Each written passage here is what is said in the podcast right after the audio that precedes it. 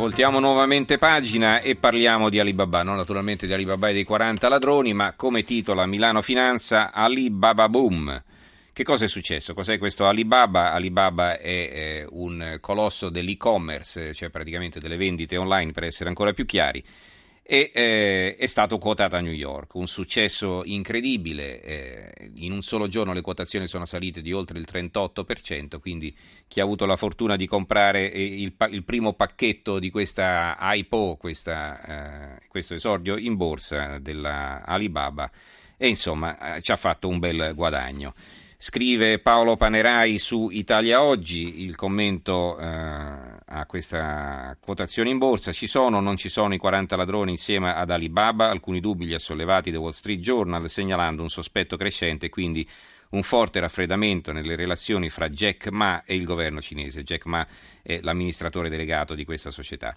Con saggezza millenaria e prudenza, nessun esponente del gruppo dirigente ha detto anche una sola parola negativa nei confronti di un'azienda nata in Cina e sviluppatasi così tanto nello stesso ex impero celeste da generare la più grande IPO finanziaria della storia internazionale ma a raffreddare i rapporti era stata proprio la decisione degli azionisti e degli amministratori di Alibaba di quotarsi a New York invece che a Shanghai o al limite a Hong Kong, sottraendosi così al controllo societario delle autorità cinesi. Insomma, eh, ci sono aperture in Cina, ma forse non abbastanza per garantirsi una piena autonomia nella quotazione in borsa.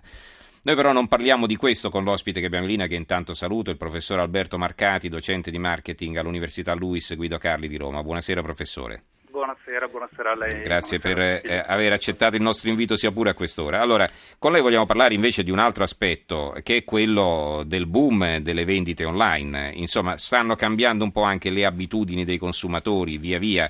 Eh, col passare degli anni molti eh, consumatori si stanno orientando ad acquistare via internet non soltanto beni di ogni tipo, ma anche servizi, no? pensiamo so, ai viaggi, eh, ai biglietti aerei e così via.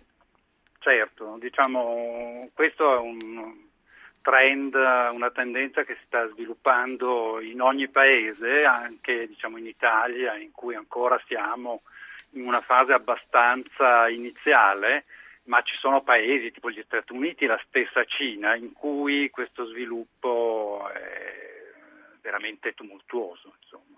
E questo è registrato anche eh, come lei diceva giustamente, dalla eh, quotazione di Alibaba. Eh, è interessante perché diciamo, in qualche modo sancisce l'irruzione sulla scena internazionale delle grandi imprese cinesi attive nell'e-commerce. Bisogna ricordare che Alibaba non è una singola azienda, è invece una, una galassia di, di, società attive su internet, nell'e-commerce, mm-hmm. per esempio Taobao, che è una sorta... Ma come mai in Italia diciamo, è così poco conosciuto? Perché noi compriamo su eBay, compriamo su Amazon, no? Beh, perché diciamo ancora il uh, processo di internazionalizzazione di Alibaba è agli inizi. Mm-hmm. Eh, bisogna pensare che stato, c'è stato un profondo, una profonda ristrutturazione e risanamento. Soltanto tre o quattro anni fa Uh, Alibaba era in, sostanzialmente in crisi, uh, ha fatto il, quello che viene chiamato delisting, cioè uh, è uscito dalla borsa di Hong Kong in cui era quotata mm-hmm. per una serie di problemi di tipo economico e anche una serie di problemi legati a un comportamento poco trasparente di alcuni dei suoi manager e quindi diciamo, ha cambiato profondamente il suo business model che eh, sostanzialmente all'inizio era quello di fornire una piattaforma agli scambi tra gli esportatori cinesi e i loro clienti eh, in Cina e eh, a livello internazionale e invece è diventata quello che è al momento, cioè appunto un uh, sistema di società eh, Taobao, Timal che assomiglia ad Amazon, mm-hmm. Alipay che è in qualche modo eh, simile a PayPal, eh, una galassia di, di, società che fornisce una piattaforma ai eh, rapporti tra eh, rivenditori e eh, compratori individuali mm-hmm. o diciamo tra venditori individuali. Ecco, lei parlava di questo, ten, di questo, trend in forte crescita, no? il trend certo. delle, dell'e-commerce, degli acquisti online.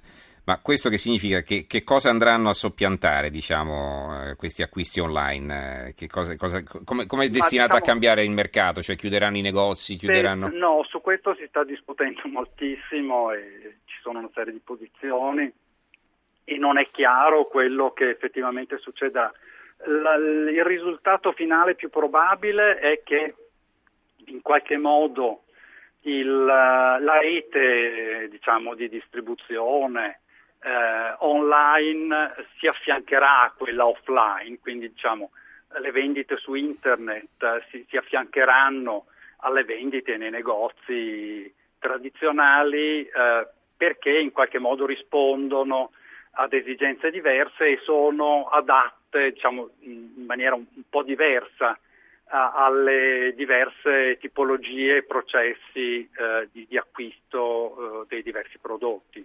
Mm-hmm. E, eh, e, quindi diciamo prima o poi ci appassioneremo anche noi e andremo a visitare questo sito no, qui in Italia. Ah beh sicuramente, mm-hmm. certo, anche perché appunto questo processo di internazionalizzazione ormai è avviato anche da parte loro. Come mai quindi... eh, crescono e fioriscono tutte queste società che poi, bene o male, va bene, Amazon si era specializzata nei libri, poi ha cominciato a vendere anche altro, insomma, e così certo.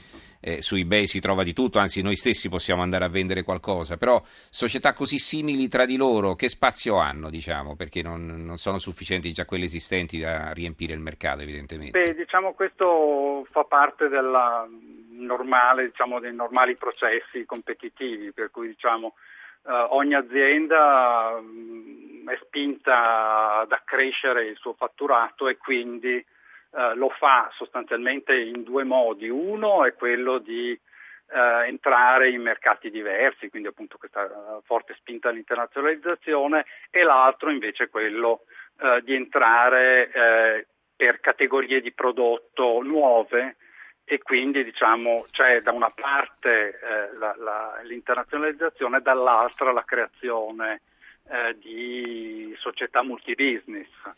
Perfetto, eh, allora dico, no, voleva concludere? Sì. No, in qualche modo si sovrappongono tra di loro e quindi pur partendo da posizioni molto diverse poi eh, si ritrovano in competizione su, sugli stessi prodotti e sugli stessi mercati.